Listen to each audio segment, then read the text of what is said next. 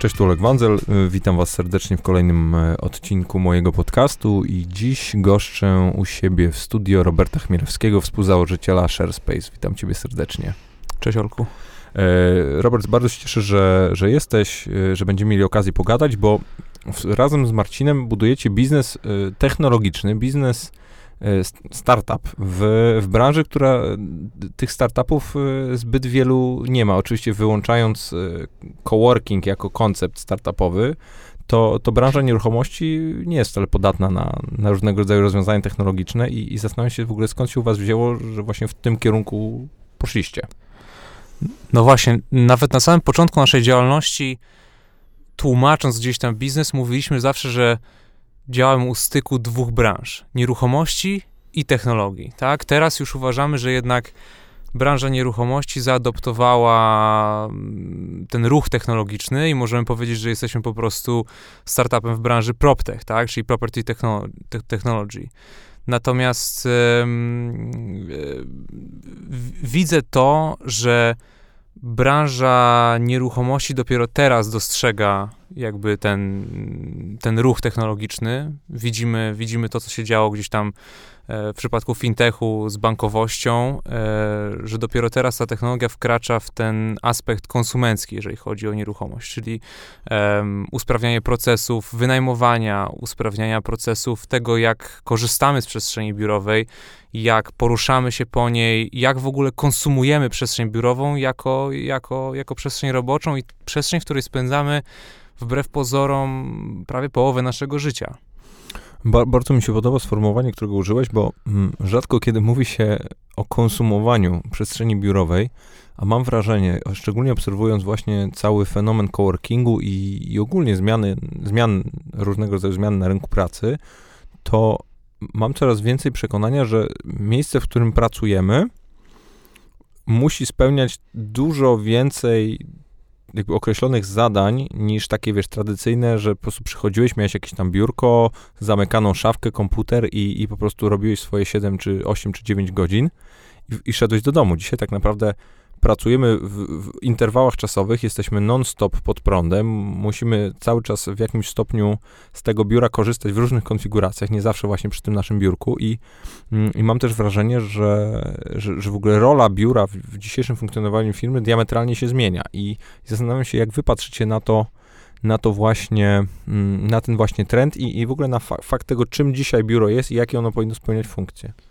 wiesz, od, od jakiegoś czasu funkcjonuje ta fraza work-life balance, tak? I mm, tak naprawdę to nie jest balans pomiędzy tym, że jesteśmy w pracy, a w momencie, kiedy nie jesteśmy w pracy, jesteśmy w tym etapie live i wyłączamy pracę. Tak naprawdę work-life balance to jest dobre balansowanie na krawędzi obu w każdym danym momencie dnia i te granice pomiędzy jednym a drugim, czyli pomiędzy work i life, w dużym stopniu się, się zacierają. No i teraz naprawdę w momencie, kiedy korzystamy z biura w dużej części naszego dnia, kiedy ono naprawdę staje się nie tylko miejscem, gdzie wykonujemy swoją pracę, za czym idzie po prostu gdzieś tam zarabianie pieniędzy i, i, i e, zapewnianie sobie i ewentualnie rodzinie dobrobytu, ale również takie spełnianie się może życiowe, tak? Czyli niekoniecznie e, spełnianie się zawodowe, ale gdzie większość z nas traktuje już pracę jako mm, gdzieś, gdzie znajdujemy po prostu walidację, sens swojego życia, tak? Jeden z takich aspektów. To już nie jest ten 9 e, to 5 grind, gdzie po prostu tylko jesteśmy po to, żeby zarobić pieniądze, tylko pieniądz schodzi na drugi element, gdzieś to na, drugi, na drugie tło, a, a, a my y, w tej chwili patrzymy na pracę na, jako, jako po prostu tą, tą, to pozyskanie tego sensu życia. No i myślę, że w miejscu pracy teraz potrzebujemy mm, tych wszystkich elementów, które, które pomagają nam, nam, nam dobrze żyć, tak? Czyli wszystkich elementów związanych z mm, szeroko pojętym wellness, tak? E, wszystkich elementów, które pozwolą nam dywersyfikować też swoje otoczenie. No bo ponieważ w jednym, w jednym gdzieś tam otoczeniu nie możemy spędzać zbyt dużo, dużo czasu, nie zostaliśmy do tego, do tego stworzeni. Musi to być środowisko, które jest zaprojektowane w ten sposób, które pozwoli nam zachowywać ciągłość pracy lub wykonywania tej pracy przez cały dzień, ale pozwoli nam się jednocześnie ruszać, tak? I tutaj od takich przyziemnych rzeczy jak stojące biurka po strefy w biurze, które nie do końca są jednym przypisanym twoim biurkiem, ale nadal przystosowane są do pracy w skupieniu lub pracy w, w grupie i wtedy w ciągu dnia poruszamy się po tych wielu strefach. Co więcej, w różne dni poruszamy się po różnych strefach. I ta dywersyfikacja nie tylko otoczenia, ale dywersyfikacja pozycji, w której się znajdujemy, um, jak gdzieś tam um, z daną strefą, jaki typ pracy z nią, z nią asymilujemy, to wpływa po prostu pozytywnie na, na, na to środowisko i to jest obecnie wymagane w ramach, w ramach przestrzeni biurowej. To jest coś, czym, bez czego młode pokolenie abstrahując absolutnie od aspektów finansowych, myślę, nie wyobraża sobie, sobie miejsca pracy. właśnie, ja się, ja się zastanawiam i, i dość, dość dużo myślę o tym ostatnio, tak naprawdę co dzisiaj już jest pewnego rodzaju wymogiem, nie? Bo, bo właśnie szczególnie pojawienie się czy WeWorka, czy Business Linku, czy różnego rodzaju też większych graczy, jeżeli chodzi o tą przestrzeń coworkingową, czy, czy też coraz więcej dużych korporacji zmieniających diametralnie swoje biura wpłynęły na to, że dzisiaj standard tego takiego minimum, jakie musisz e, zapewnić jako pracodawca, się też kompletnie zmienił. I zastanawiam się, gdzie, jak, jak dzisiaj byś scharakteryzował takie typowe biuro, co się musi bezwzględnie w nim znaleźć, żeby w ogóle być branym pod uwagę przez to, wiesz, pokolenie Z czy milenialsów. No więc myślę, że, że, że coworking tutaj wprowadził bardzo ciekawy ciekawy aspekt do tego wszystkiego, tak? Czyli w obecnych czasach, pomimo całego tego connectivity, które nosimy ze sobą, czy na sobie, jesteśmy cały czas podłączeni, to jednak to społeczeństwo obecne, tak mówię ogólnie, globalnie, czuje się coraz bardziej odłączone od siebie, tak? Ludzie są coraz bardziej samotni i myślę, że w pracy wtedy też poszukujemy e, tego połączenia z innymi, tak? Czyli żeby ta praca oferowała nam też więzi, oferowała nam też relacje, które wychodzą troszeczkę poza granice stricte um, powiedzmy dowożenia pewnych celów biznesowych, tak? Czyli to też jest gdzieś, gdzie możemy zbudować relacje interpersonalne i poczuć się też dobrze w ramach, w ramach tej sfery. I tutaj coworking, który w swojej definicji ma to, że współpracujemy razem, tak? Co-working. Um, Czyli to, że przestrzenie są zaprojektowane w ten sposób, że nawet pojedynczy freelancer, czy jednoosobowa firma, czteroosobowa firma współdzieli swoją powierzchnię w ten sposób, gdzie wymuszane na nich jest to, żeby przynajmniej na siebie wpadali. A w momencie, kiedy na siebie wpadają, następują te przecięcia, które od razu gdzieś tam ich pchają do pewnego rodzaju dialogu. Dialog z kolei prowadzi ich do nawiązywania relacji biznesowych, ale też interpersonalnych, dlatego że przestrzenie to nie tylko gdzieś tam kanapa w lobby, tak, ale to przestrzenie, które za, zaaranżowane są w sposób, który my możemy znaleźć na przykład w naszym e, mieszkaniu, tak, sofy, to, jak wypozycjonowane są właśnie sofy, roślinność, telewizory względem kuchni, to w ogóle jak stworzona jest kuchnia w sposób taki otwarty, gdzie tak jak teraz projektuje się na przykład właśnie domy czy mieszkania, gdzie często kuchnia staje się punktem centralnym, tak, na przykład wyspa, e, cały aneks kuchenny staje się punktem centralnym większości salonów. Tak samo jest to projektowane w tej chwili w coworkingu i to popycha po prostu ludzi do tego, żeby gdzieś tam pracowali razem i, i, i, i na siebie razem wpływali. I myślę, że to zostało z coworkingu zapożyczone e, do przestrzeni biurowych, które projektują e, po prostu duże korporacje na własne potrzeby. E, i tutaj jakby te, te, te, te elementy się na to składają, ale myślę też, że mm, do tego dochodzi też fakt, że najnowsza generacja nie chce już być zamknięta wobec jednej firmy, jednej korporacji.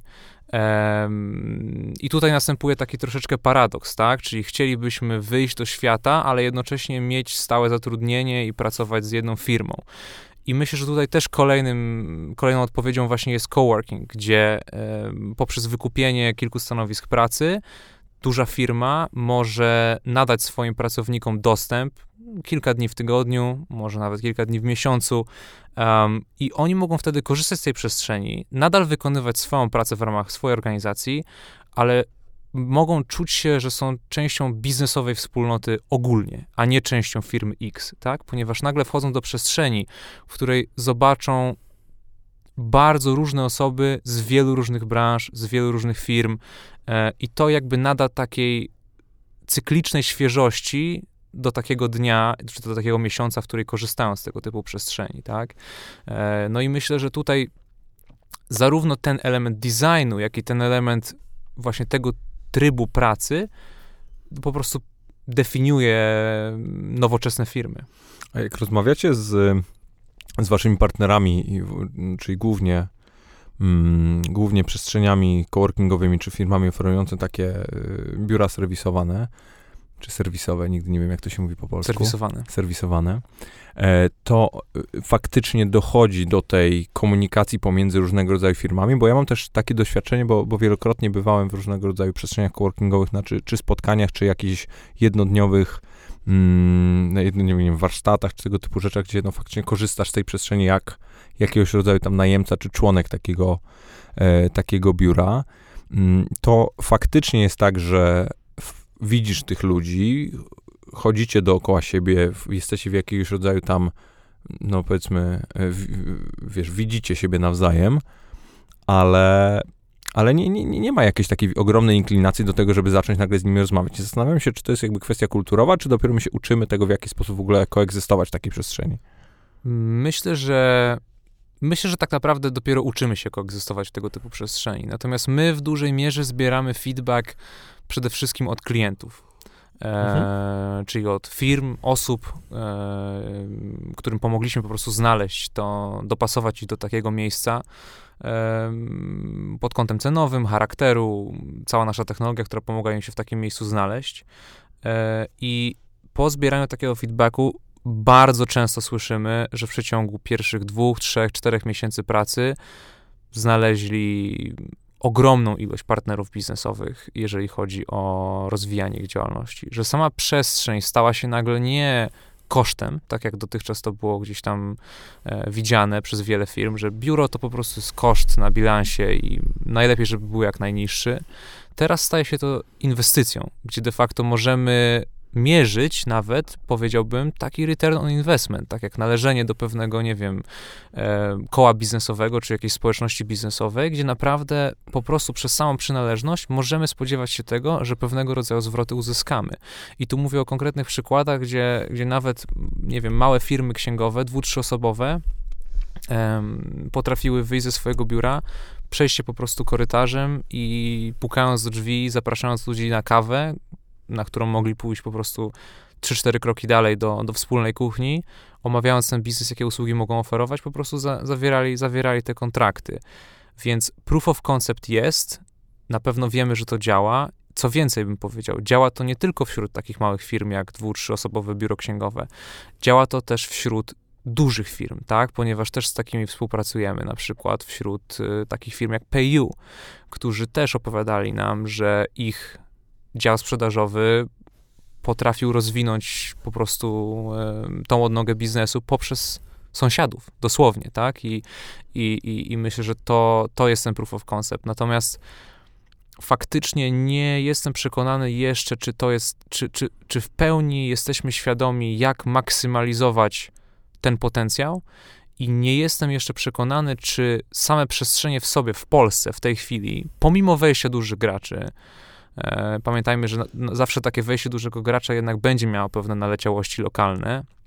Nie jestem pewien, czy same przestrzenie w sobie w tej chwili też pomagają nam maksymalizować to, ale myślę, że to się zmienia. Jest coraz większy nacisk na wydarzenia. Jest coraz większy nacisk też na personalizację na przykład tych wydarzeń, tak? Czyli to, co naprawdę ludzi interesuje.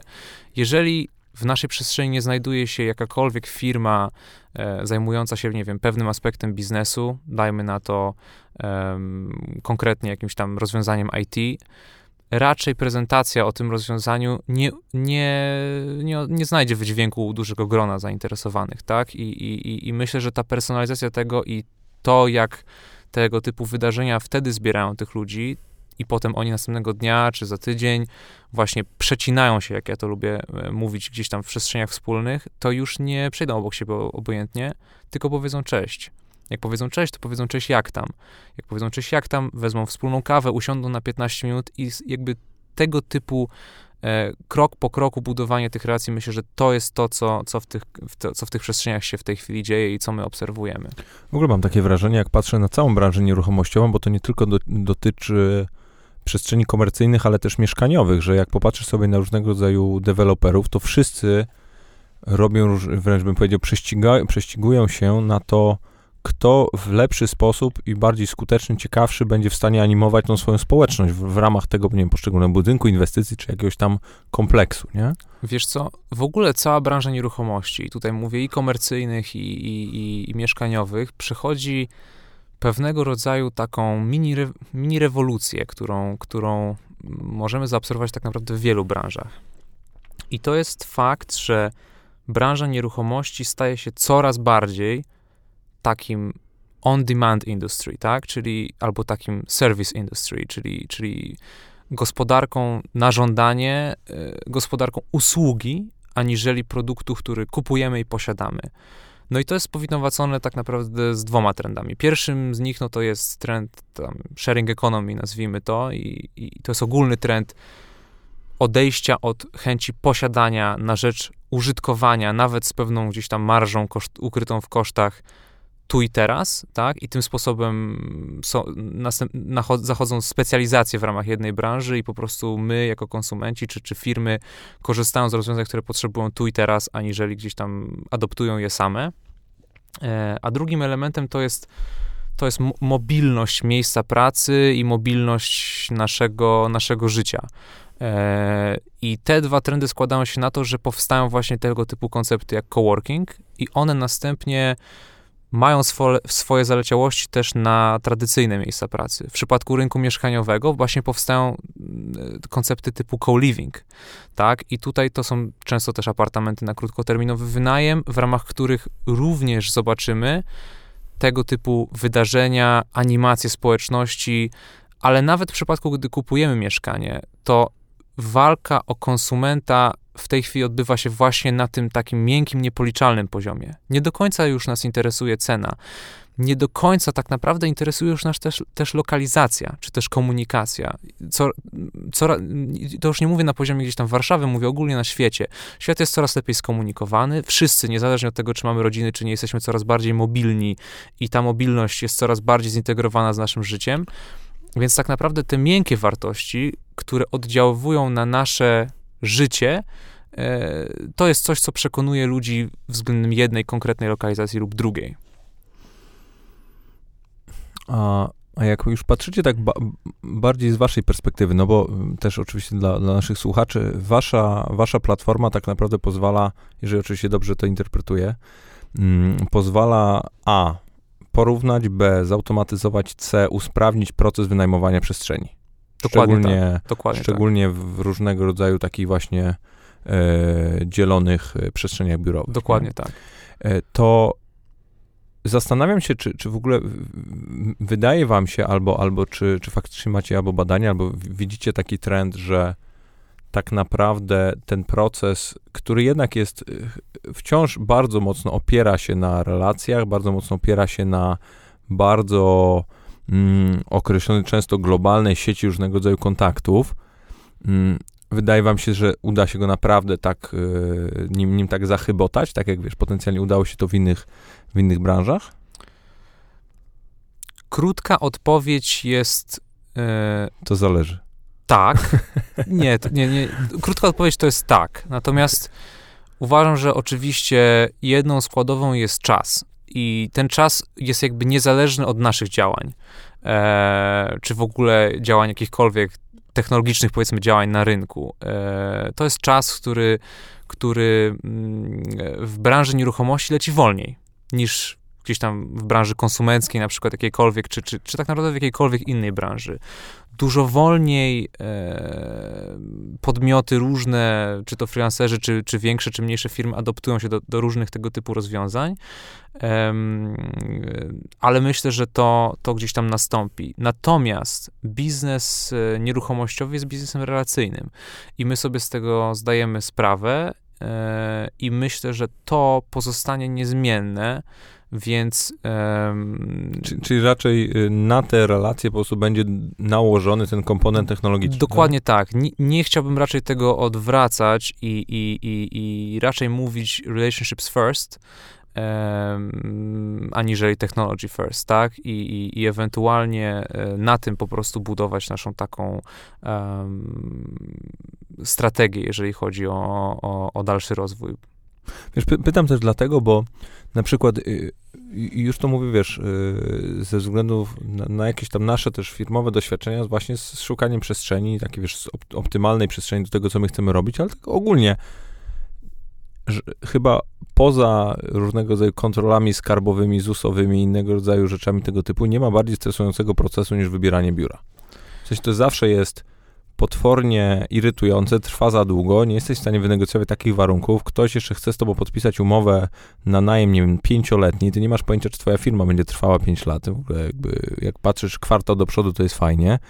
I, I nagle, i to jest, to jest takie w sumie chyba jedyne poważne zobowiązanie, do którego się, się zabierasz. I z jednej strony jest jakby strasznie ekscytujące, będziesz miał nagle swoją przestrzeń, z drugiej strony mm, jest to właśnie potwornie trudny proces i zastanawiam się, czy, czy jest szansa, żeby, albo czy już się to dzieje może, bo mówię, od dawna też nie, wy, nie wynajmowaliśmy biura, że, że jednak y, ci właściciele budynków, y, brokerzy czy różnego rodzaju inne podmioty funkcjonujące, w tym też wy, mm, sprawiają, że ten rynek staje się dużo, dużo bardziej elastyczny, jednak drajwowany przez najemców, a nie przez, wiesz, takie ogromne jakieś tam podmioty, czy, czy wiesz, powerhouse'y. Takie. Dokładnie tak. I, i, I ten problem czy też bolączkę, którą opisałeś, to nie jest problem tylko i wyłącznie małych czy średnich firm.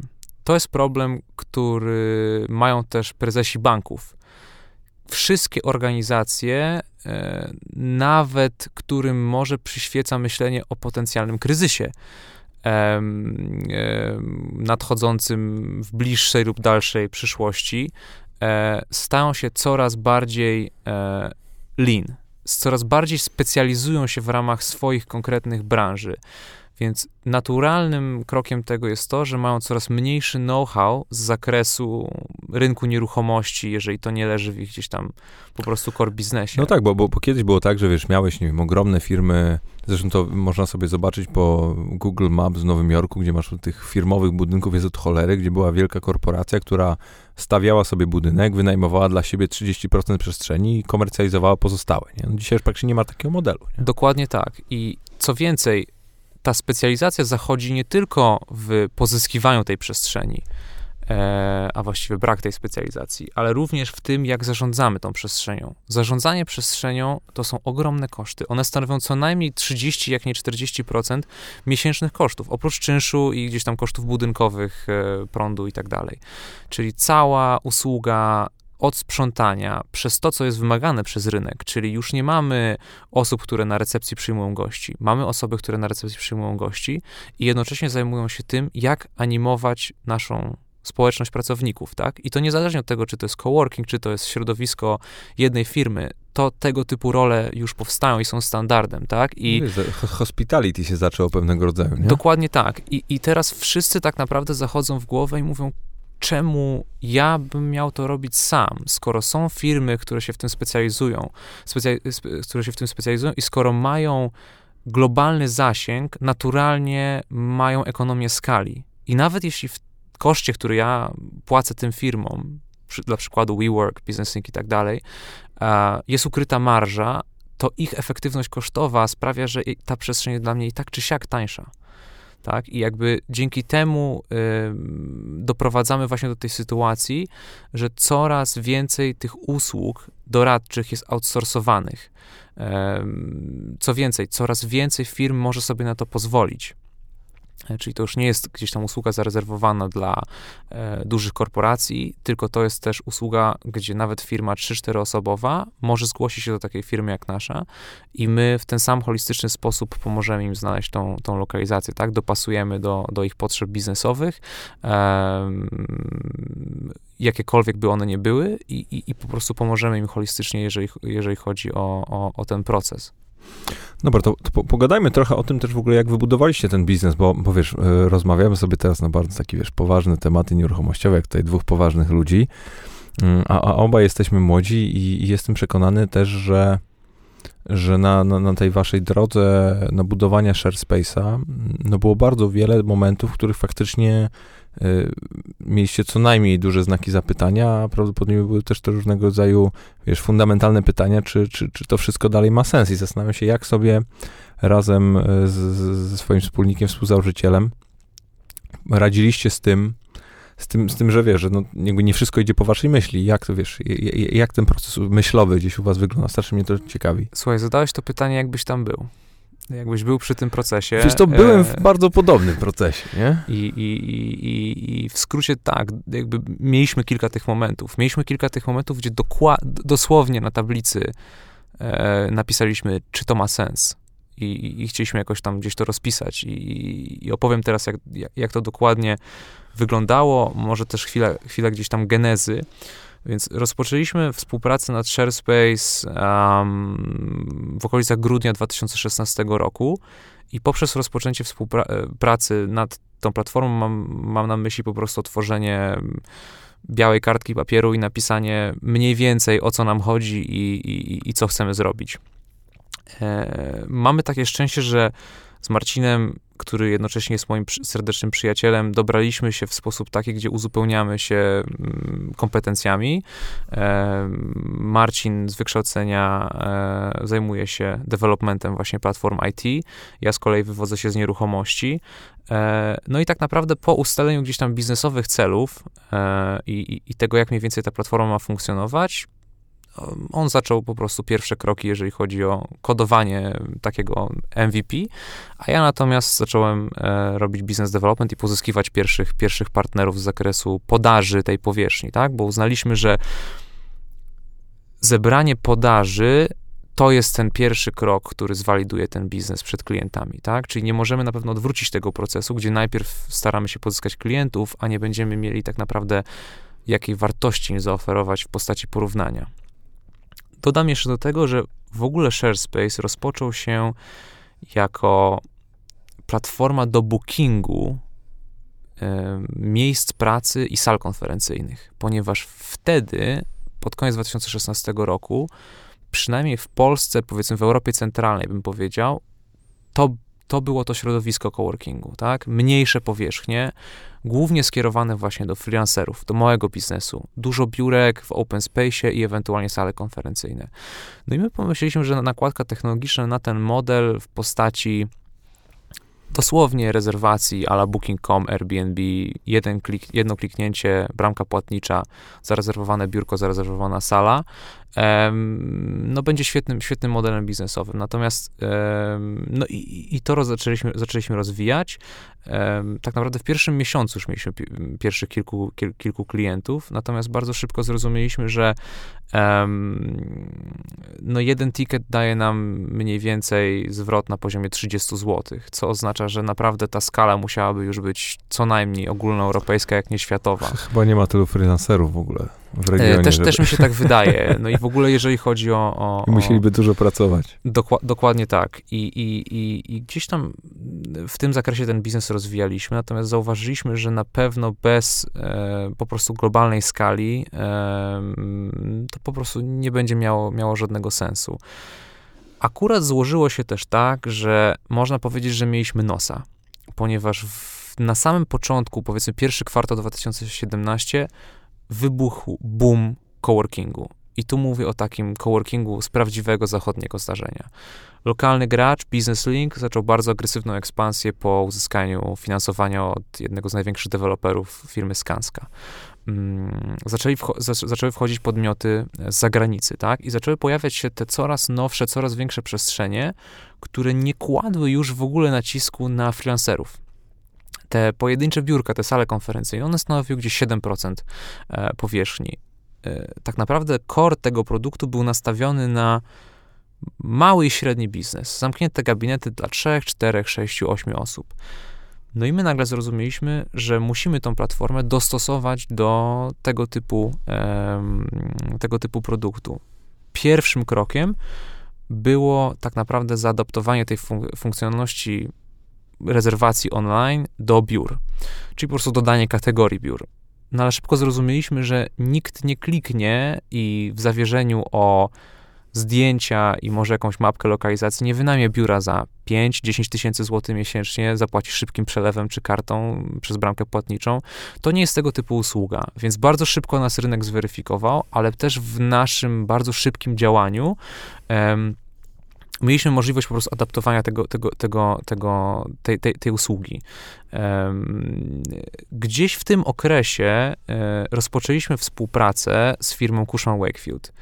I Cushman Wakefield Czyli to jest... jeden z brokerów, nie? Dokładnie. To jest, to jest jakby jedna z największych agencji nieruchomościowych na świecie, e, należąca powiedzmy do takiej wielkiej, wielkiej czwórki, wielkiej piątki największych agencji, agencji na świecie. I oni zobaczyli w nas, myślę, jako w dwóch młodych e, osobach, e, dobrą znajomość rynku, który oni nie posiadali. E, zobaczyli w nas myślę, taką werwę do działania, jeżeli chodzi właśnie o też tą innowację technologiczną, który, którą, który oni chcieli, którą oni po prostu chcieli pozyskać. E, no i jednocześnie też chcieli, chcieli gdzieś tam w ten rynek wejść. I możliwość współpracy wtedy z nimi przy tych kluczowych ich dużych klientach pozwoliła nam naprawdę poznać kulisy tego, jak wynajmuje się powierzchnię dla tego typu podmiotów i na podstawie tego um, dostosować ten produkt, tak? I, czy też naszą usługę. I teraz wracając do tej tablicy suchościeralnej, na której napisaliśmy, czy to ma sens, um, po prostu zadawaliśmy sobie te pytania, tak? Czy, czy usługa w formie takiej, jaka jest, ma dalej sens? Co, y, co musimy zrobić, żeby zmienić ją w takim, powiedzmy, mm, idealnym scenariuszu? Jak w ogóle wygląda ten y, idealny scenariusz? I to tak naprawdę było kilka dobrych, zarwanych nocy, po prostu planowania, rysowania różnych schematów, workflowów, customer acquisition journey, jak klient może przechodzić przez taką platformę, żeby dostać tą holistyczną, jednak zaawansowaną usługę, e, która przyspieszy ten jego, jego proces i że znajdzie w tym, w tym tą, tą, tą po prostu tą wartość, tak? E, no i po prostu wtedy siedliśmy i, i, i, i zaczęliśmy po prostu holistycznie przerabiać całą naszą misję i tak naprawdę powiedziałbym, że ShareSpace oprócz nazwy, logo e, i, i mniej więcej tej niszy, w której operuje, jest czymś totalnie innym w tej chwili niż tym, z czym zaczynaliśmy.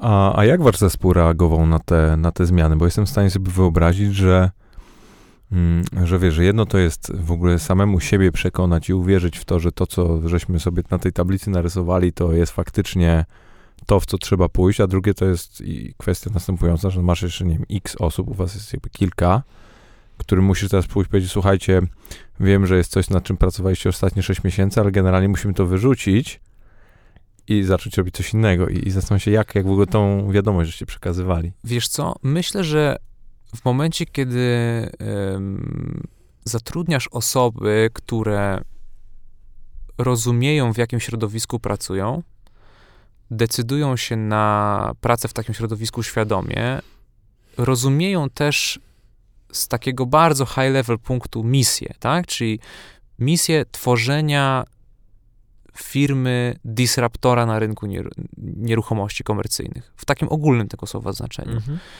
I wierzą w to, że ty jako founder, jako prezes, jako CTO i tak dalej, zrobisz wszystko, żeby do tego high level celu dążyć i w momencie, w którym ty wytłumaczysz, skąd ten twój pomysł idzie, tak, i powiesz, słuchajcie, to po prostu nie działa i dla naszego wspólnego dobra teraz musimy zmienić strategię, czy wy się z nią zgadzacie, czy wy macie jakąś opinię na ten temat, um, to w naszym przypadku i myślę, że to jest na, na pewno sytuacja do zreplikowania w wielu przypadkach, to się spotkało z bardzo pozytywnym odzewem.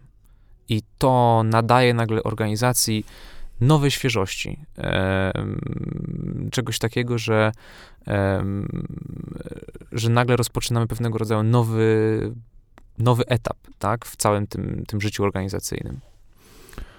Mm, a, a czy przypominasz sobie jakiś taki, nie wiem, moment przełomowy albo, albo taką, wiesz, eurekę, przysłowiową żarówkę zapaloną nad głową, który, wiesz, dosłownie jakbyśmy teraz mieli pewnie więcej czasu chociaż mamy w sumie dużo czasu, więc możesz śmiało się zatopić, to byłbyś w stanie, wiesz, tak co do joty, co do piksela mi go po prostu zreplikować, bo zdaję sobie sprawę, że bardzo często są właśnie takie bardzo określone chwile, kiedy się tak, wiesz, to uderza wręcz, tak, po prostu tak.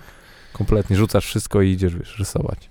Um, tak, to był, powiedziałbym, że to był może 20 grudnia, 21 grudnia 2000 2017. To faktycznie precyzyjnie. E, zaraz gdzieś tam przed okresem świątecznym siedzieliśmy, no i zadaliśmy sobie takie pytanie.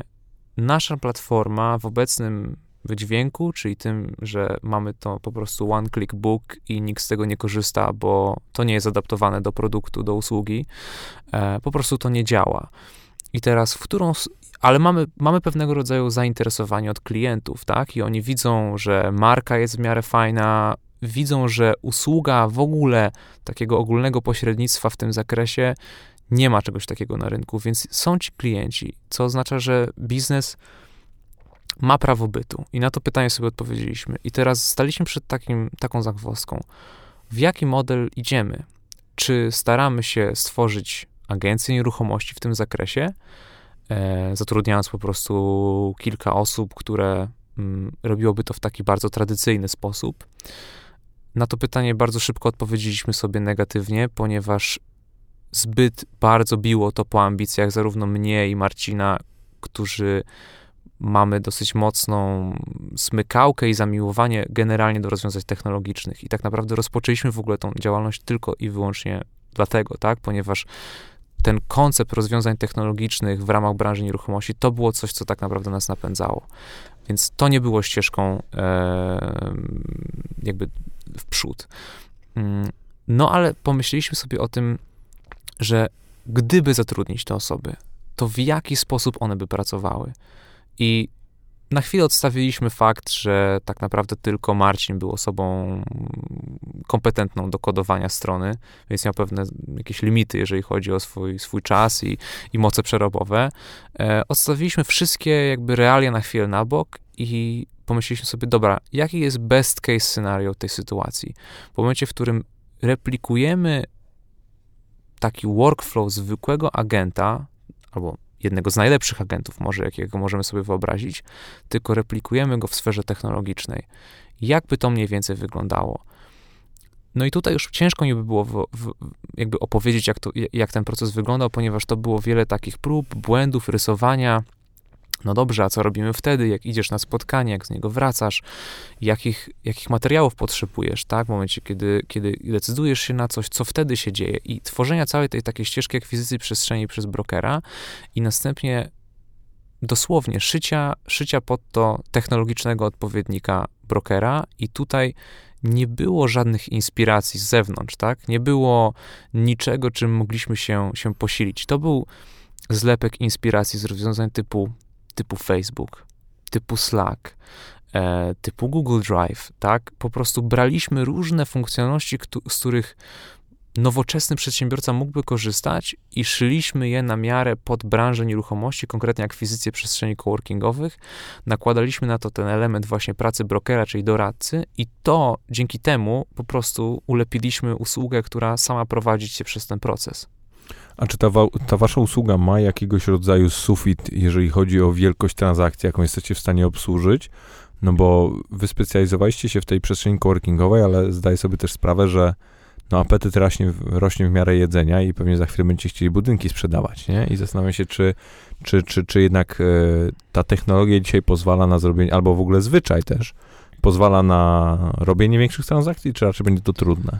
Um Myślę, że też sama nisza, sam rynek coworkingu sam w sobie organicznie rośnie, tak? I tutaj też te e, i, i tutaj nie bagatelizowałbym tego wzrostu, ponieważ te transakcje w tej chwili, one rosną od powiedzmy średniej wartości transakcji w roku 2018 na poziomie średniej tutaj mówię, to, to może gdzieś tam na poziomie 400 tysięcy złotych, tutaj mówię wartość transakcji roczną, roczną wartość transakcji, e, no to w tej chwili one sięgają już nawet czasami ponad 20 milionów złotych. Także ten wzrost e, jest ogromny. I tutaj jakby nie musimy wychodzić e, spoza niszy, szukać nowych jakichś e, kanałów e, sprzedaży, bo sam, sam coworking i jego wzrost pozwala nam na przeprowadzanie coraz większych transakcji, tak? I tutaj e, tak naprawdę w zeszłym roku taką rekordową transakcją była właśnie transakcja z PayU, Teraz udało nam się przeprowadzić kolejną rekordową transakcję, która, która de facto była drugą największą na, na rynku e, polskim e, dla pewnego software house'u właśnie, który przeprowadził się do takiej powierzchni. I, i, I też samą technologię budowaliśmy w ten sposób z zamysłem, żeby ona właśnie nie miała tego sufitu, żeby, że, e, żeby ta technologia nie ograniczała nas w żaden sposób, jeżeli chodzi o płynne przejścia i, i wzrost rynku, którego w ogóle się nie spodziewaliśmy, tak? Czyli byliśmy w środku tego i powiedzieliśmy sobie, dobrze, ten rynek rośnie w takim tempie, że my nie możemy przewidzieć tego, co będzie za rok, za dwa lata, więc już teraz możemy przewidzieć, że to po prostu będzie, będzie ogromny wzrost. I szyjmy to, co, to, co robimy, właśnie pod, pod tego typu wzrosty. A, a, a w ogóle myślisz, że, że coworking może stać się pewnego rodzaju standardem, aniżeli tak jak teraz jest, czyli no pewnego rodzaju fajnym, ciekawym dodatkiem, jakiegoś rodzaju też be benefitem dla takiego pracownika, bo jestem w stanie sobie wyobrazić, że na, na przykładzie Payu, o którym powiedziałeś, no to z perspektywy takiego zespołu, który ma potencjalnie pracować w tym biurze, to to jest też jakiegoś rodzaju na przykład argument do tego, żeby się przenieść do innego miasta. Będziesz miał, nie wiem, super zajebiste biuro z ekstra benefitami, różnego rodzaju innymi dodatkami, ale jednak mam takie przekonanie, że wciąż jest to pewnego rodzaju właśnie taki, wiesz, ekstras, nie? A, a pytanie, kiedy, kiedy i czy, albo może już tak jest i ja po prostu tego nie widzę, o ile stanie się to mainstreamowe? Takim, wiesz, faktycznym zamiennikiem dla tak, biura, Tak, nie? tak, więc, więc na zachodzie możemy zaobserwować już to, i mówię tu Sta Stany, Londyn, nawet trochę Berlin, że, że coworking staje się faktycznym zamiennikiem biura. I tutaj możemy przytoczyć transakcje w Londynie, na przykład z bankiem HSBC, gdzie ponad półtora tysiąca osób przeprowadziło się do tego typu powierzchni. Wow, a co to WeWork? Czy? Tak, tak, tak. Wow. W Nowym Jorku są to centra nawet, nawet do, na przykład dla Facebooka, nawet do 7,5 tysiąca osób. W ramach takiej, takiej społeczności. To, to akurat jest cały kampus, e, który gdzieś tam na obrzeżach e, Palo Alto został stworzony przez WeWorka i tam po części był właśnie Facebook, po części jakieś inne, inne podmioty. Um, i, i, I to w, w każdym tego słowa znaczeniu zastępuje e, model siedziby tak, tej firmy.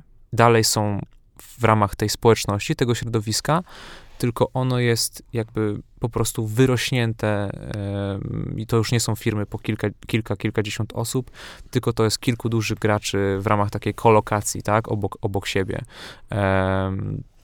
Więc myślę, że, że to będzie na naszym rodzimym rynku naturalnie ewoluowało i gdzieś tam dorastało do tego poziomu. Już teraz widzimy zainteresowanie transakcjami na poziomie około 500 do 1000 osób. Um, także fakt, że to zainteresowanie jest od firm znanych praktycznie każdemu w sferze około biznesowej, no jakby jest, jest po prostu walidacją, że, że, że, że, że, to, że to po prostu działa i że, że, że te podmioty są w stanie rozważyć tego typu opcje jako realną alternatywę do, do pozyskania jakiejś tam siedziby takiej na stałe.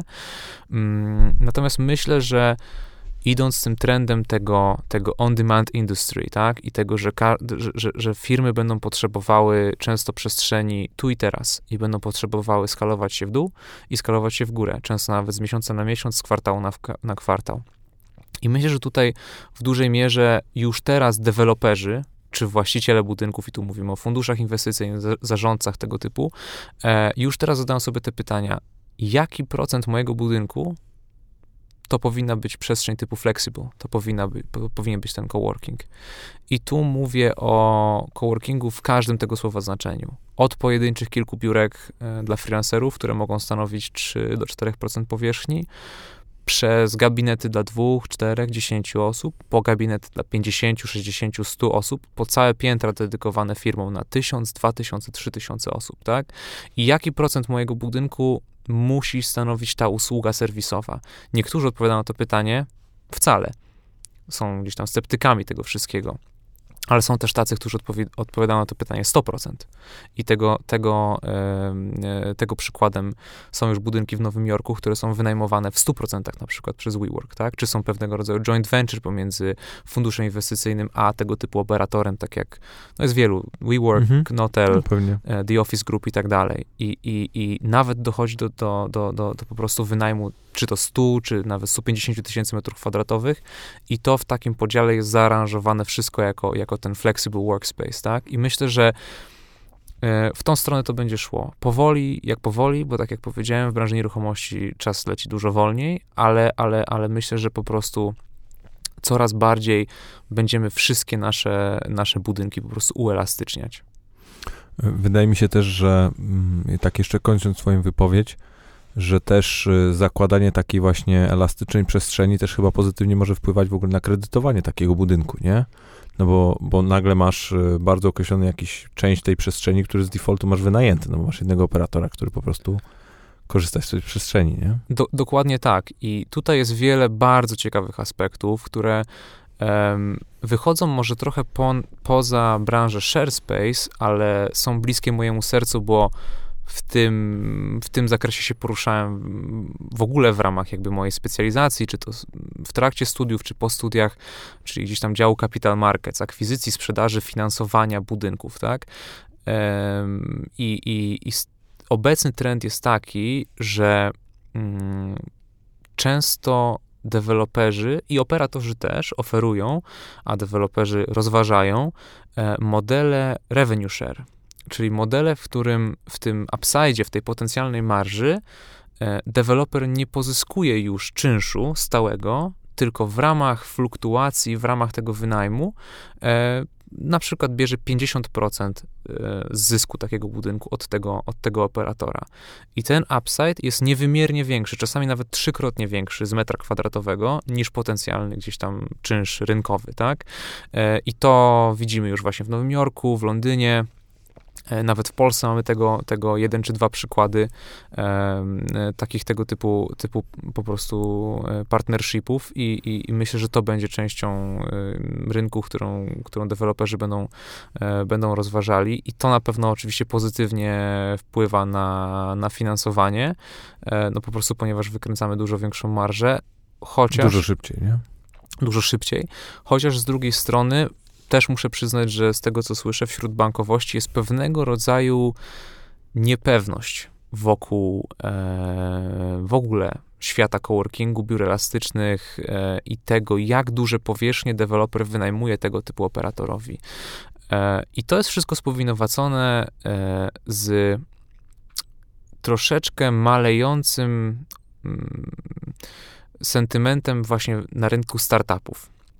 Tak, czyli, czyli najbardziej konwencjonalne instytucje finansowe, banki, czy też banki inwestycyjne typu JP Morgan i tak dalej, coraz bardziej patrzą na modele biznesowe coworkingów e, krytycznie, ponieważ widzą firmy typu WeWork, a, które tak jak Uber stawiają na wzrost po prostu bazy użytkowników, wzro- wzrost bazy lokacji, e, lokalizacji, nie patrząc na, na przychody, tak? Czyli dla przykładu WeWork, który, który mm, przy przychodach w 2018 roku, o ile nie przekręcam, na poziomie około 1,8 miliarda dolarów, e, zanotowali stratę netto na poziomie 1,9 miliarda dolarów, tak?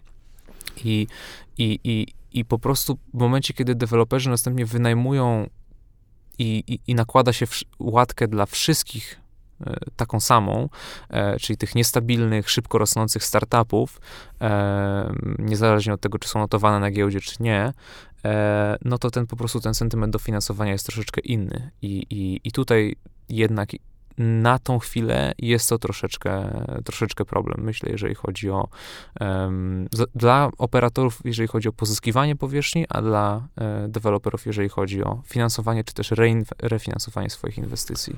Nie, to jest w ogóle potwornie ciekawe, bo mm, bo wiesz, teraz jak sobie nawet popatrzysz, że się dobrze orientuję, to zarówno i za Uberem, i za, i za WeWorkiem stoi SoftBank, i paru jeszcze innych bardzo dużych graczy. E, I, I, za chwilę dojdziemy do takiej sytuacji, w której może nie powiem, że mamy, mamy wiesz, powtórkę z too big to fail, e, no ale nagle no, większość dużych pieniędzy, większość dużych graczy, większość tak naprawdę ogromnych, znanych, bardzo szanowanych nazwisk będzie zaangażowanych, nie wiem, w pewną garść projektów, które w pewnym sensie nie będą mogły nie wypalić, bo to by świadczyło pewnego rodzaju załamaniu w ogóle pewnego jak, jakiegoś rodzaju światopoglądu, który funkcjonuje. A jeszcze mówimy tutaj akurat w przypadku WeWorka o branży nieruchomości, która jednak raczej już swoje za uszami ma i, i po uszach dostała, nie?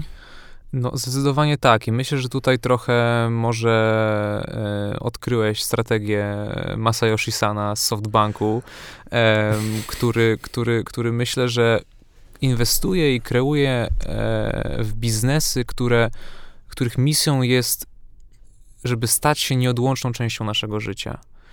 I wtedy, niezależnie od sytuacji ekonomicznej, e, w momencie oczywiście, kiedy masz, masz środki na to, żeby przetrwać e, wszelkiego rodzaju różne, różne problemy, masz biznes, który, który po prostu jest too big to fail, bo to spowodowałoby często załamania nie tylko jakby właśnie tak jak powiedziałeś ekonomiczne, ale również właśnie takie powiedzmy nawet socjoekonomiczne, tak? I, i, i, i, i tego typu rozwiązania, jeżeli one by nagle zniknęły, Wiesz, jestem w stanie sobie wyobrazić, że nagle z dnia na dzień Facebook nie wyprowadzi 7,5 tysiąca swoich pracowników skądś.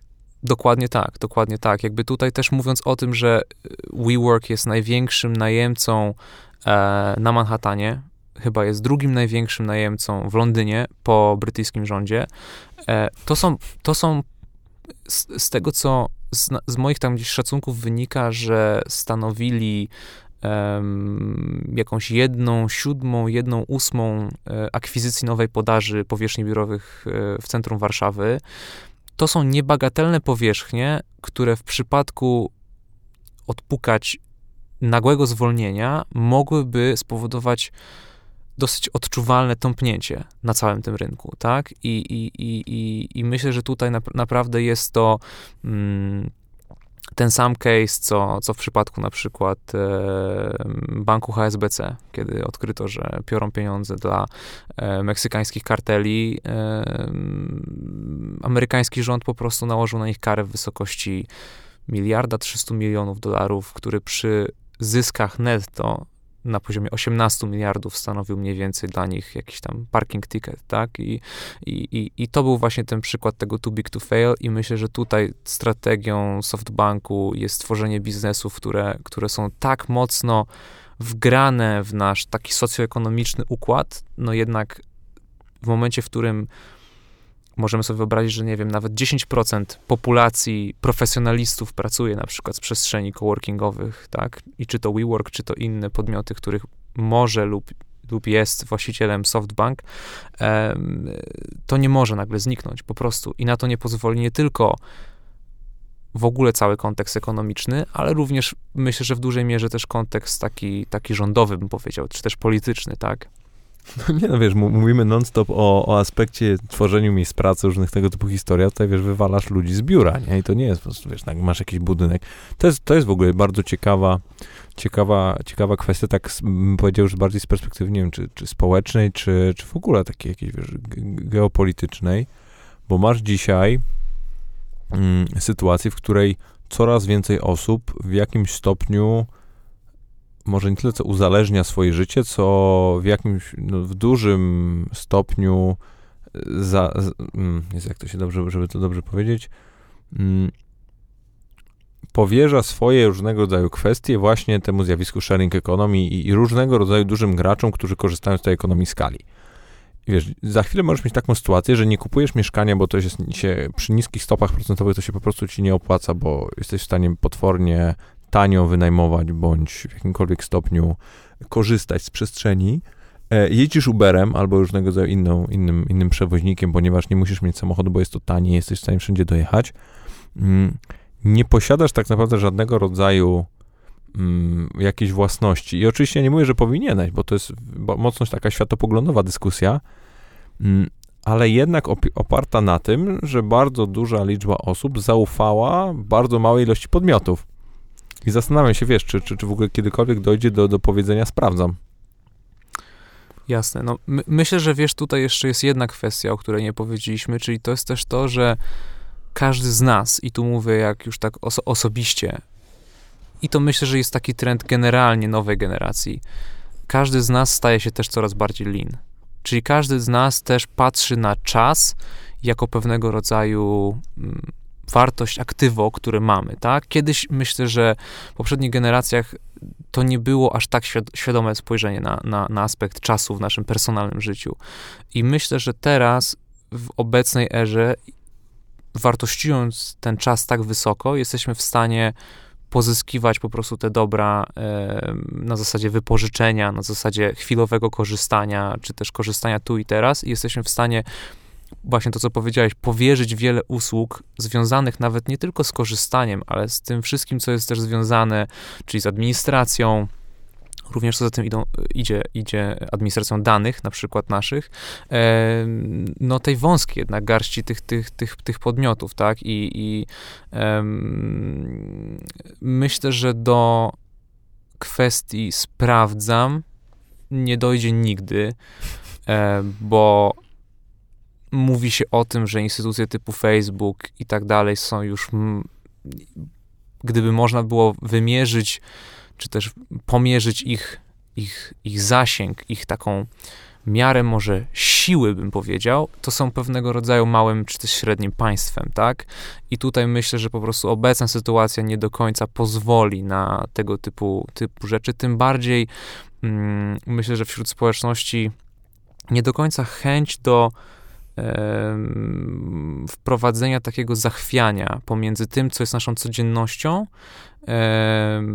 a tym, jaki to ma faktycznie skutek gdzieś tam globalnie, czy, czy, czy nawet personalnie, ale, ale może w rozumieniu negatywnym. No, ciekawy jestem tego strasznie. Ale wracając do nieruchomości, hmm, czy widzisz jakiegoś rodzaju trend albo zjawisko, które tak wiesz, się tli gdzieś tam na horyzoncie i, i, wierzysz, czy wierzycie, że ono będzie faktycznie duże w stosunku do tego, co wiesz, taki laik na, na dzień dzisiejszy nie dostrzega albo czego mu nie podano w jakiejś tam gazecie czy medium, które konsumuje? Um, no, myślę, że tutaj e, przynajmniej z tego też, co widzę po, po rynku, jak, jak, jak bardzo duzi gracze, e, bardzo wysoko postawione osoby jak obserwują ten rynek, e, gdzieś tam czasami nawet przecierając może czoło z zimnego potu, e, to jest cała rewolucja wokół technologii.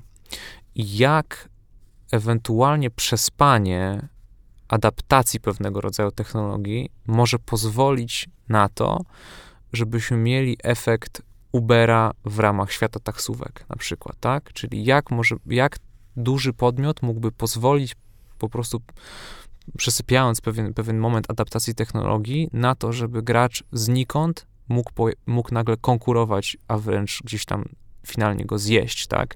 Um, i, i, I to jest coś, co widzę teraz w tej chwili na tym rynku. To ogromny strach jest to pewnego rodzaju strach, ale jest to na koniec dnia jednak, jednak no, w, w dużym graczu jest siła, tak? I, I, nie bez powodu są to firmy, które przetrwały wiele kryzysów i niektóre mają tradycję 100 czy 150-letnią nawet, tak? I, i, i myślę, że mm, ten kapitał, zarówno ludzki, jak i finansowy, który pozwala im pozyskać bardzo szybko wiedzę w tym zakresie e, i szybko zaadaptować te nowe technologie, pozwoli, pozwoli tym firmom po prostu się, się dobrze wypozycjonować i zaadaptować do tej technologicznej ery, która w bankowości, na przykład w przypadku fintechu, wydarzyła się po prostu na naszych oczach jako konsumentów, tak? Nagle dostaliśmy w telefonie aplikację, ona była trochę toporna, była coraz lepsza, coraz lepsza, coraz lepsza. I tak naprawdę to była ta, ta rewolucja, tak? Że już przelew to nie jest wypełnienie czeku, pójść do banku, tylko to jest po prostu dwa kliknięcia na, na, na iPhone'ie i, i autoryzacja um, um, odciskiem palca, tak? Um, i, i, I myślę, że adoptowanie tego typu, tego typu rewolucji, a właściwie też myślenie krytyczne o tym, czym ona tak naprawdę jest, jakie to są konkretnie rozwiązania. To jest coś, co obecnie dla tej tradycyjnej, dużej branży nieruchomości trochę spędza i myślę sens powiek, z tego co ja wiem. A jest, a jest jakaś taka jedna konkretna technologia albo rozwiązanie, którą widzisz, że, że faktycznie może być tym triggerem, bo, bo wiesz, na przykład na, na, na rynku finansowym bezwzględnie zamieszały wszelkiego rodzaju rewolucje tego świata i, i wiesz, wymiany walut bez, e, bez tam prowizji e, po, po kursach międzybankowych. I zastanawiam się, czy jest, czy jest coś takiego dla branży nieruchomości. Czy widzicie coś takiego? No, tak mówiąc, mówiąc wprost, no to na przykład trochę, trochę e, w tym może mieszamy my. No nie, to, to, to, to, to mm. oczywiście właśnie zastanawiam się, czy, czy jakaś, bo, bo wiesz, bo wasz model bezwzględnie na, różnego rodzaju, na, na, na, jednych polach jest po prostu usprawnieniem czy poprawą jakiegoś tam workflow tego procesu, z drugiej strony do, dokłada jakieś tam klocki, które bezwzględnie są faktycznie mm, są faktycznie innowacyjne. No, różnego rodzaju rozwiązania blockchainowe i tego typu rzeczy, nie? Ale wciąż jest to coś, co taki duży gracz może przyjść i powiedzieć, no dobra, to to jest jakby ok, to jest spoko i coraz widać, że musimy się z nimi liczyć, chcemy z nimi pracować, ale to nie jest coś, co pomyślisz, że wiesz, pójdziesz, wrócisz rano do domu i powiesz swojej partnerce, partnerowi, że ci goście wyrzucą mnie z pracy. Trochę o to mi chodzi. Jasne, jasne. Chyba, że tak jest i wiesz, i, i, i po prostu tego nie widzę, nie? Nie, troszecz, troszeczkę w tym, w tym mieszamy my na wymiar rewoluta, odejmując na przykład właśnie jakiekolwiek prowizje z tytułu najemcy, czyli tego, który chce pozyskać tego typu przestrzeń, co dotychczas nie było w ogóle standardem rynkowym. Dla nas to jest absolutny standard. E, co więcej, kwestie wszelkiego rodzaju wynagrodzeń z jakichkolwiek stron były nietransparentne i jakby my tutaj wprowadzamy tą, tą, tą transparentność. No to zdaję sobie sprawę, że może być hiperistotne hiperistotne i, i to gdzieś tam na takim naszym, e, naszym e, sharespace'owym poziomie.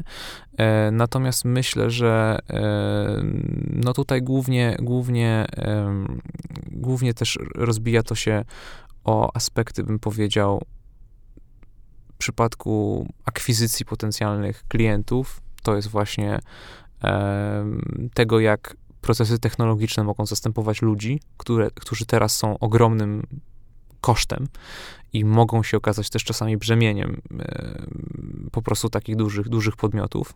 To jest pierwsza, pierwsza tego typu kwestia.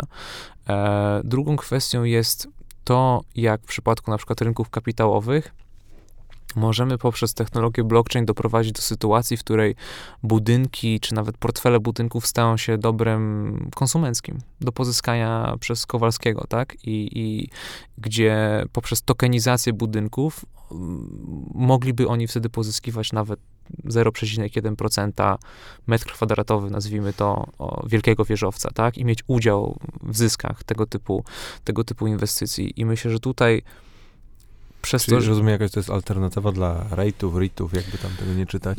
No, REITy jednak, tak, są... Jako, wiesz, produktu inwestycyjnego. Tak, tak, tak. REITy są, są, e, są gdzieś pomiędzy, jak najbardziej, natomiast myślę, że tutaj to po prostu pozwalałoby na, na pewno dos, dosłownie każdemu mieć dostęp do, do e, pozyskiwania tego typu, tego typu e, nawet pojedynczych, pojedynczych aktywach, tak, i budowania, bo REIT, REIT skupia się na portfelu jednak, a tutaj mielibyśmy decyzyjność na poziomie jednej konkretnej lokalizacji i sami moglibyśmy swój portfel budować na podstawie tego.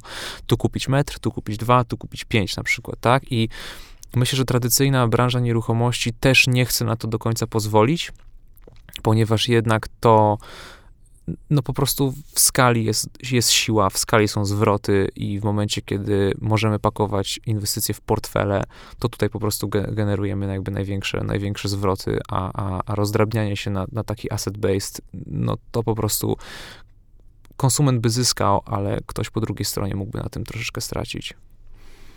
A jak mm, patrzysz na siebie i na, na, wiesz, na osobę, która gdzieś tam współtworzy, współtworzy biznes, I, i, no i uczy się tej zarządzania przedsiębiorstwem, ogólnie wiesz, funkcjonowania właśnie w kategoriach jako samostanowionego jakiegoś tam bytu, to mm, co było dla ciebie taką, taką jakąś umiejętnością albo czymś, co naj, najtrudniej ci było pozyskać się, przeswitchować z osoby jednak pracującej w jakimś tam podmiocie?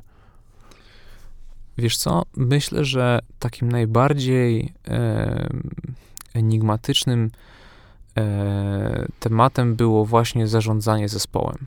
I, I, tak naprawdę z takich e, rzeczy trochę niepoliczalnych, czyli jak, jak uzyskać perfekcyjny balans pomiędzy tworzeniem fajnego miejsca pracy, do którego ludzie będą chcieli wracać nie z przymusu, a z tego, że po prostu ich to kręci, kręci ich to, co robi, robią i, i, i, i, fajnie się w tym wszystkim odnajdują, fajnie się w tym czują. Jednocześnie mm, poprowadzenia wszystkich, niezależnie od działu, jednym torem do jednego wspólnego celu i nawet przed samym sobą zdefiniowanie, jaki jest ten cel, i jak te wszystkie różne działy, od marketingu przez sprzedaż, przez IT development, łączą się w tym i jak muszą również w czasie grać pomiędzy sobą, żeby nie było żadnych przestojów, tak, żeby nie było żadnych y, nieporozumień, tak, I, i ta komunikacja wewnątrz zespołu i, i nawet na małej skali, pięcio, siedmioosobowego zespołu, to, to jest bardzo ciężkie i myślę, że tutaj, tutaj y, no metodą prób i błędów mm, też mam, mam takie, wierzę w to, że tak naprawdę w pierwszej kolejności musisz poukładać siebie, zanim zaczniesz układać innych. I, i, I tutaj gdzieś tam postawiłem na taki raczej self-development i, i, i to, jak komunikujesz się z innymi, i przede wszystkim to, jak słuchasz innych, tak? Czyli, żeby nie doprowadzać do sytuacji, w których ktoś coś ci mówi, nawet w momencie, kiedy argument jest um, kiedy atmosfera na przykład jest napięta, tak? I ktoś coś ci mówi, żeby umieć w tym momencie słuchać e, przez ten szum i naprawdę stawiać się w czyjejś innej sytuacji, tak? I, i, i znajdywać rozwiązania właśnie przez ten, ten pryzmat. Um, I myślę, że to najbardziej gdzieś tam pomogło, pomogło, pomogło mi z jednej strony lepiej rozwijać firmę, z drugiej strony spać spokojniej, z trzeciej strony myślę, że być trochę po prostu lepszym, lepszym człowiekiem. No a firmie samej w sobie po prostu pozwoliło nareszcie być takim tym okrętem, który jasno, wspólnie po prostu płynie jakby do jednego celu. A, a jest jakiś taki biznesmen, bizneswoman, czy osoba w ogóle, która ciebie inspiruje albo w jakimś stopniu, bym powiedział tak, pośrednio wpłynęła na to, jak ty właśnie na przykład takim zespołem zarządzasz? Jest ktoś, na kogo patrzysz? Wiesz co, myślę, że to zabrzmi może trochę kliszej, bo to są takie znane nazwiska. A ale, takie nieznane? Ym, to może najpierw powiem te znane i powiem dlaczego. Bo to jest połączenie dwóch osób. Z jednej strony to jest, ym, to jest Elon Musk.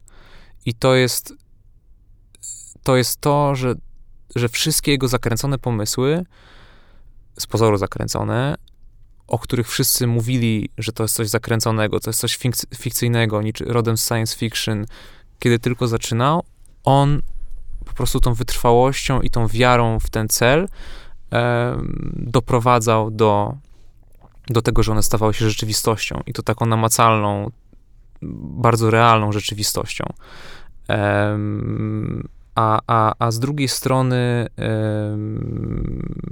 po części był to e, Richard Branson, gdzie gdzieś tam czytając e, jego książki, czy książki o nim, zauważyłem, że był taką, lub był, jest nadal taką perfekcyjną hybrydą pomiędzy takim e, twardym, twardo stąpającym po ziemi biznesmenem, który bardzo rzadko stawia na kompromis, natomiast w momencie, kiedy stawia na ten kompromis, wie, że to jest najlepsze dla przyszłości jakby jego biznesu, tak, czy też jego, jego, jego działalności i jednocześnie jak stawia zawsze swój zespół jako, jako pierwszy, tak, nawet nad, gdzieś tam nad swoje, swoje, swoje widzimy się. To teraz to nieznane. Em, z tych, z Albo tych, mniej znane. Mm, z tych, z tych mniej, mniej znanych lub nieznanych, no to em, em, po części to też może zabrzmieć kli- klisze, ale może po części e, moja mama, która też przez em, znaczną, znaczną większość swojego życia była bizneswoman. Ona gdzieś tam nauczyła mnie skromności mm, i, i, i tego, że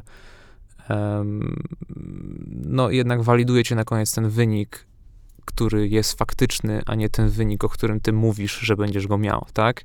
E, I żeby dążyć raczej do tego, a, a, a nie, nie gdzieś tam wypompowywać siebie nad wyrost, tak? I myślę, że to i wszelkiego rodzaju różne takie miękkie, mniejsze lekcje, no to jest gdzieś tam połączenie tych trzech osób, tak? I, i to gdzieś tam ukształtowało ten przynajmniej mój biznesowy profil. A, a, a, masz jakąś taką jedną, nie wiem, lekcję, prawdę, albo coś, co faktycznie e, od mamy wyciągnąłeś, co możesz śmiało powiedzieć, że to bezwzględnie było dla ciebie taką pewną przełomową umiejętnością albo pewną myślą? No, Oprócz, oprócz tego, co, co Tak, powiedziałeś też tak. w kontekście, wiesz... Wiesz co, to też myślę, że, że, że, że warto powiedzieć jedną rzecz. Ja, będąc na studiach, kończąc studia, miałem takie marzenie o tym, żeby być biznesmenem. Takim dużym, naprawdę em, biznesmenem, który odniósł gdzieś tam globalny sukces. I, I może jako gdzieś tam nastolatek, czy taki, taki wczesny dwudziestolatek, um, mierzyłem ten sukces, albo wyobrażenie o tym sukcesem pieniędzmi. Mhm.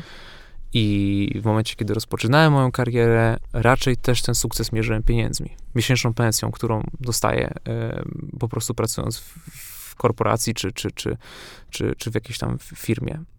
Rozpoczynając biznes ShareSpace, nie będę ukrywał, że też gdzieś tam taką nadrzędną może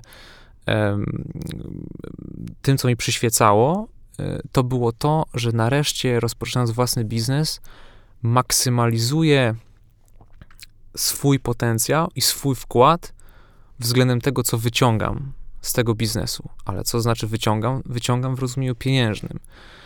I myślę, że tutaj bardzo szybko na przestrzeni tych wszystkich epizodów i w ShareSpace to trwało bardzo krótko, było po części organicznym procesem, ale po części bardzo e, tak e, jakby mm, e, uszytym, czy tam gdzieś, gdzieś prze, przemodelowanym właśnie przez moją mamę, było to, i to znowu brzmi klisze, ale żeby faktycznie patrzeć na to, co faktycznie chcesz zrobić, co faktycznie chcesz osiągnąć, co faktycznie mm, gdzieś tam chcesz po prostu pozostawić i, i, i, i tylko dzięki temu myśleniu e, pieniądze, pieniądze do ciebie po prostu przyjdą, tak? I to była pewnego rodzaju taktyka, żeby schakować mój mózg, żeby myślał, ok, czyli najpierw muszę sobie zdefiniować tą misję i idąc do tej misji uzyskam te pieniądze. Co się okazuje, że w trakcie tego procesu, kiedy to robisz, zapominasz o tych pieniądzach i one naprawdę, naprawdę przestają mieć jakiekolwiek znaczenie. Tak. I, nie i, I tu mówię to z perspektywy nie y, osoby, która, jakby, żeby to też nie zabrzmiało tak, że kreuje jakiś sukces. Jakby to, to, to broń Boże, nie o to, nie o to chodzi. Po prostu one w pewnym momencie przestają mieć jakiekolwiek znaczenie, niezależnie od tego, czy je masz, czy ich nie masz. Chodzi tylko i wyłącznie o tą misję, o to, co, co ten biznes sobą reprezentuje i jak ten biznes reprezentuje te, ciebie. W ogóle jakby nie chcę tutaj używać słowa, słowa biznes, tylko bardziej właśnie może z angielskiego venture, tak? Taki venture, który pochodzi... Przedsięwzięcie. Taki venture, który pochodzi od słowa adventure, przygoda, tak? I myślę, że jakby to, że to przedsięwzięcie jest taką ciągłą przygodą, sprawia, że o ile ty masz taki podstawowy byt zapewniony, to to sprawia, że codziennie wracasz do domu szczęśliwym. A to, to co byś polecił, tak e, już w jakimś stopniu spinając klamrą tę naszą rozmowę, mm, wszystkim osobom, które na te, w tę przygodę chcą się, chcą się wybrać i jako no, osoba, która od trzech lat gdzieś tą swoją historię piszesz z mniejszym, większym sukcesem, z mniejszą, większą porażką w różnych tam momentach, to, to co, co byś powiedział wszystkim tym osobom wchodzących do tej areny? Mm, myślę, że e, trzeba pamiętać właśnie o tym, o tym e, jakim zasobem dla nas jest czas. I, I w momencie, kiedy gdzieś tam jesteśmy młodzi, jeżeli tutaj kierujemy tą, tą na przykład wypowiedź do, do młodych osób, e, no to zdecydowanie powiedziałbym, że kiedy jak nie teraz. Natomiast e, myślę też, że warto do takiego przedsięwzięcia podejść z głową. Czyli mm, kiedyś Ashton Kutcher powiedział, że e, żadna praca nie jest gorsza niż brak pracy. I myślę, że do wszystkiego trzeba podejść z głową i mieć pewnego rodzaju plan B, plan C, nawet na ten konkretny biznes. Ale żeby planem D było ewentualnie, co będziesz robił w momencie, kiedy to nie wypali. Bo realia są takie, że możemy mówić, że e, jeżeli ja się tu przyłożę ku temu, jeżeli naprawdę całe serce i wiedzę dano w dane przedsięwzięcie, to ono wyjdzie. Ale niestety siły rynkowe są w większości przypadków silniejsze od nas. E, często pomysł, który jest niezweryfikowany, który nam się wydaje dobry, może zostać bardzo szybko zweryfikowany i może stać się po prostu jakby nieopłacalny i, i, i, i, i po prostu ten, ten pomysł, to przedsięwzięcie może się, może się nie udać. Więc myślę, że to planowanie daje też wtedy taki spokój ducha, co do tych operacji, tak? I powiedzieć sobie, no dobrze, spróbuję, to będzie mój plan A, jeśli to nie wypali, to będzie mój plan B, jeśli nie, to to C, a jeśli nie, to D, jakby wrócę ewentualnie do tego, co, co, co pozwoli mi na ten spokojny byt i ewentualnie zrobię podejście numer dwa. Um, także, także um, to jest taka pierwsza rada, czyli dobrego planowania, a z drugiej strony to jest po prostu nawiązując do tego, co powiedziałem wcześniej, to też znowu brzmi kliszej, ale jakby trzeba, ja, ja zalecam przynajmniej, żeby odpo odpowiadając sobie na pytanie, co chcę robić w życiu, odpowiedzieć sobie na to przez pryzmat tego, co naprawdę nas kręci, co jest naprawdę u styku naszego hobby, naszego pola zainteresowań, e, czegoś, co naprawdę sprawi sprawia ci szczęście codziennie, że możesz jakby rozwijać siebie i rozwijać to przedsięwzięcie właśnie w tym kierunku, tak? Żeby to nie było coś, co jest nastawione właśnie tylko i wyłącznie na taki zysk, nie wiem, właśnie materialny powiedzmy, tak? Czy, czy, czy jakikolwiek inny I, i myślę, że to jest, to jest tym kluczem jakby do, do sukcesu. Robert, dzięki wielkie, że wpadłeś. Dzięki wielkie.